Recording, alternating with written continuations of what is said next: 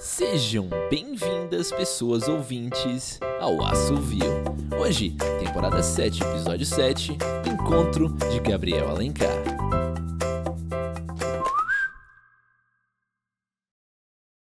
Encontrei num forró que não faz o menor sentido. Primeiro porque não gosto de forró. Segundo porque, como diabos ainda existe forró? Em que canto deste maldito metaverso eu vim parar para encontrar essa desgraça? Ela tocava flauta e acompanhava o sanfoneiro. Gente, quem toca flauta num forró? Mas, putz, como era bonita. Bom, seu avatar, claro. Mas, mas não era só isso. Era uma imagem, uma projeção de quem era de verdade. Mas será possível? Eu a via, ela tocava de verdade, dançava de verdade, sorria de verdade, não tem como negar. Ela era de verdade, eu era de mentira.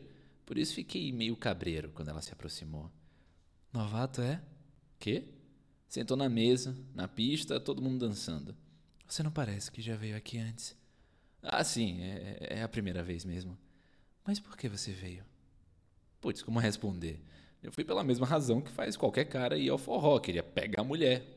Mulher virtual, mas não dava para dizer isso. Deu saudade de ouvir um forró. Cacete, como eu sou mentiroso. Hum. E tá gostando? Hum, gostei da moça que toca flauta. Eu era rápido. No mundo virtual era coragem em pessoa. Meu avatar sorriu, o dela também. Então vem dançar comigo. E me puxou pela mão. Nossa, que desgraça! Minha conexão não deixa. Inventei, apontando para a pista de dança. Se eu pisar ali, vai ser só lag, o ping vai para as cucuias. De onde você é? Recife. Outra mentira. E você? Daqui mesmo.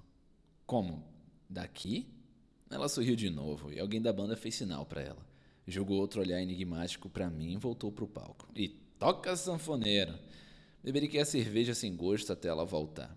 Sentou-se de novo à mesa e perguntou sobre Recife, sobre o Nordeste.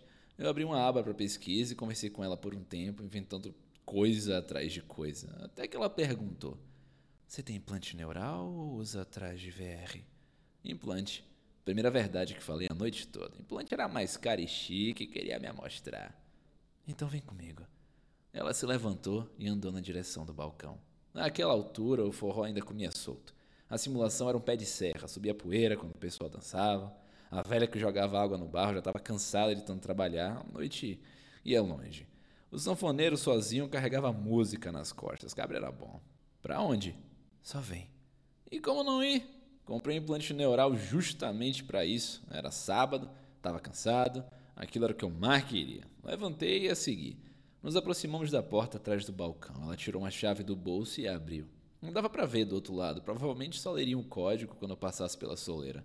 Tudo que havia era uma luz branca preenchendo o espaço. Ela sorriu e entrou. Percebi um glitch quando ela passou. Fiquei cabreiro de novo. Ô louco, mano, nem conheço a mina e já vou entrar. Que se dane. Qualquer coisa eu faço logout. E entrei. Era minha casa, em Roraima. Eu estava chegando do trabalho, estacionando o carro na garagem. Ela estava na porta me esperando, de biquíni. Eita! Eu disse, sorrindo. É que eu tava na beira do fogão. Bora, que o almoço tá quase pronto. Ela me puxou pela mão. Entrei em casa, senti o cheiro de carne assada na panela. Ela tinha um barrigão. E eu disse: Tá louca de cozinhar? Senta, senta. Me dê aí que eu finalizo. Almoçamos. Depois que terminamos, ela tirou a chave do bolso e abriu a porta do nosso quarto. De novo, a luz branca. Só vem, ela disse e eu fui. Estava dirigindo o carro, voltando do velório do pai dela. Vai ficar tudo bem eu disse a ela, incrédulo. Chovia, é claro, e ela chorava. Quando estacionei, ela pegou a chave e abriu a porta de casa. Naquele momento parecia que todos aqueles anos tinham passado voando. Depois de tantas coisas boas e ruins que tínhamos vivido, eu estava com medo de pensar na próxima aventura. Acho que ela sentiu. Ela me conhece tão bem. Estendeu a mão e disse: Vem. Nosso filho foi embora de casa e tudo ficou meio vazio. A gente entrou pela porta da sala e joguei a chave em cima da estante. Um silêncio, né? É. A gente sentou no sofá e ligou a TV, mas só para fazer barulho. Ela se aninhou no meu cangote, dei um beijo na cabeça dela. Respirei fundo, pensando nas boas memórias. Será que ele vai lembrar de ligar pra gente? Claro que vai.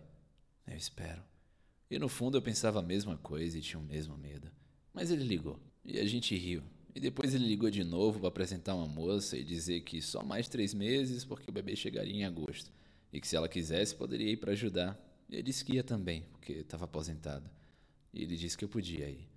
E fiquei todo contente. E a gente foi e foi tão bom. Na volta, na sala, entramos cansados. Ela sorriu para mim de novo. Acho que tá na hora da gente descansar um pouco, não acha? Acho sim. Sorri e dei um beijo na bochecha dela. Passei as mãos trêmulas nos seus cabelos. Aproxime, venha. Eu dizia, envolvendo-a, abraçando-a. Ela pegou a chave e abriu a porta do nosso quarto. Luz branca, sorriso. Vem. Atravessei a porta. No fundo tocava um forró. E ela guardava a flauta no estojo. Não havia mais quase ninguém. As luzes estavam se apagando. Olhei para a mesa, para o copo de cerveja, para o sanfoneiro gordo e olhei para ela. Seus olhos sorriam. Sorriam um sorriso estranho, como se não fosse daquela que eu conhecia. Mas era. E ela me disse: Obrigado pela companhia. Ficou apenas R$ 79,90. Aceito Pix. Meu nome é Ariel Aires e essa foi Encontro de Gabriel Alencar aqui no Assovio. Até a próxima!